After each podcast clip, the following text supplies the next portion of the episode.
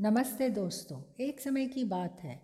इस हिंदी स्टोरीज़ के पॉडकास्ट में आपका हार्दिक स्वागत है।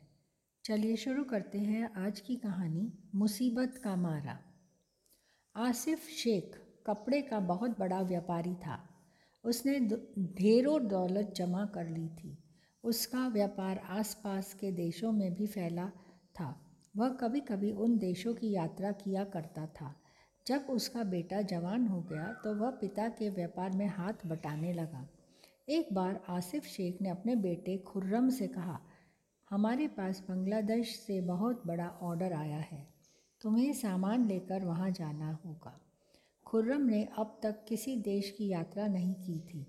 वह यह जानकर बहुत खुश हुआ कि उसके अब्बा उसे बांग्लादेश भेज रहे हैं। उसने तुरंत वहाँ जाने की तैयारी शुरू कर दी। अगले दिन खुर्रम सामान लेकर बांग्लादेश के लिए रवाना हो गया। वह होटल में सामान रखकर वहाँ के बाज़ार में घूमने निकला। रास्ते में उसने एक निराला फल बिकते देखा। उसने इतना बड़ा फल आज तक नहीं देखा था। वह फल वाले के पास गया और फल को हाथ में उठाकर देखा तो हैरान रह गया कि ऊपर से कांटों वाला यह फल बहुत ही भारी था। खुर्रम ने पूछा भाई जान, इस इसे क्या कहते हैं?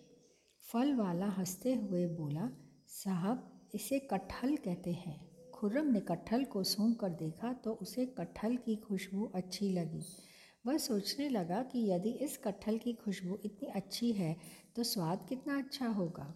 परंतु मन ही मन खुर्रम यह सोचने सोच ही रहा था कि इतना बड़ा फल बहुत महँगा होगा। उसने फल वाले से पूछा, भाईजान, कटहल कितने का है? फल वाले ने उत्तर दिया, दस आने का। खुर्रम को अपने कानों पर विश्वास नहीं हुआ। उसे लगा कि शायद उसने गलत सुना है या फल वाले का ध्यान नहीं है। इस कारण उसने गलती से कटहल का दाम कम बताया है। उसने तुरंत जेब से पैसे निकाले और कटहल खरीद लिया। कटहल लेकर वह सीधा होटल पहुँचा। छुरी निकाल कर कटहल काट लिया और उसे खाने लगा। उसे कटहल का स्वाद बहुत अच्छा लग रहा था। इस कारण आधे से अधिक कटहल उसने खा लिया।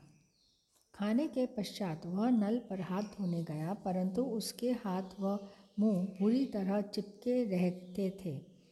इस कारण साफ़ नहीं हो सके।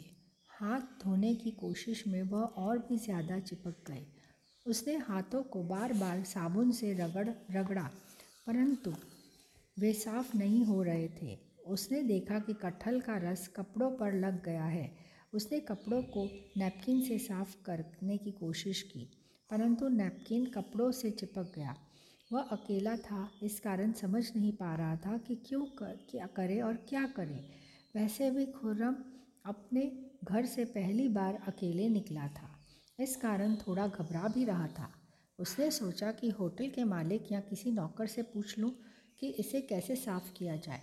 खुर्रम कमरे से बाहर निकला और गया कि किसी के सामने तो आऊँ तो कि वो उस व्यक्ति को देखकर पूछूँ कि भाई ये क्या होता है।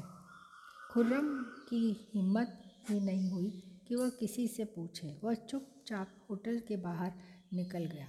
बाहर तेज़ हवा चल रही थी। सड़क के पत्ते उड़ उड़ कर खुर्रम के कपड़ों पर चिपकने लगे। उसकी मूछों के बाल भी चिपक कर अजीब से लग रहे थे। हवा के साथ धूल, मिट्टी, कागज़, पंख आदि उसके कपड़ों व हाथों में चिपके जा रहे थे। वह जिधर से निकलता, उधर से लोग उसे देखकर हँसते। उसका चेहरा भी धूल से के चिपकने की वजह से गंदा लग रहा था। कुछ लोग उसे पागल समझकर उसके पीछे चलने लगे। खुर्रम की समझ में नहीं आया कि वह क्या करे। वह चुपचाप एक दुकान में घुस गया और एक कोने में छिपने के का प्रयास करने लगा। संयोग से वह दुकान एक सर्राफ की थी। वहाँ ग्राहकों को दिखाए गए आभूषण एक मेज़ पर रखे थे। खुर्राम उस मेज़ से टकरा गया और कुछ आभूषण उछलकर उसके कपड़ों से जा चिपके। जो ही खुर्रम छिप, छिपने का प्रयास करने लगा, दुकान का मालिक उसके, उसको देख चुका और उसको चोर चोर कहकर शोर मचाने लगा।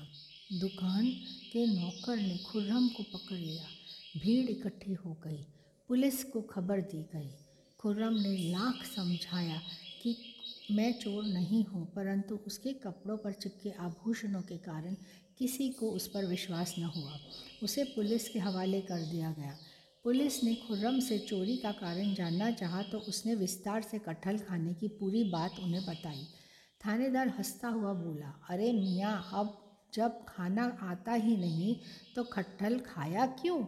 अच्छा यह बताओ कि तुम किस व्यापारी के यहाँ आए थे? खुर्रम को उस व्यापारी के यहाँ ले जाया गया, परंतु उस व्यापारी ने खुर्रम के हुलिये के कारण उसे पहचानने से भी इनकार कर दिया। तब खुर्रम ने अपना, वे अपने पिता का पूरा नाम बताया, साथ ही अपने साथ लाए सामान की पूरी जानकारी दी। तब व्यापारी ने उसे पहचानते हुए कहा, थानेदार जी, यह अपना ही बच्चा है, इसे छोड़ दीजिए। यह हालत के कारण मुसीबत में फंस गया है अब खुर्रम बोला, पहले मुझे इस मुसीबत से छुटकारा दिलाइए व्यापारी ने खुर्रम को बदलने के लिए कपड़े दिए, उसका चेहरा व हाथ पैर साफ़ करवाए। फिर उसकी अच्छे से खातिरदारी की और कहा, बेटा, याद रख, किसी भी नई चीज़ को आजमाने से पहले उसकी थोड़ी जानकारी अवश्य ले लेनी चाहिए। तो दोस्तों, आशा करती हूँ कि आपको आज की कहानी पसंद आई होगी। फिर मिलेंगे जल्द ही एक नई कहानी के साथ। Happy listening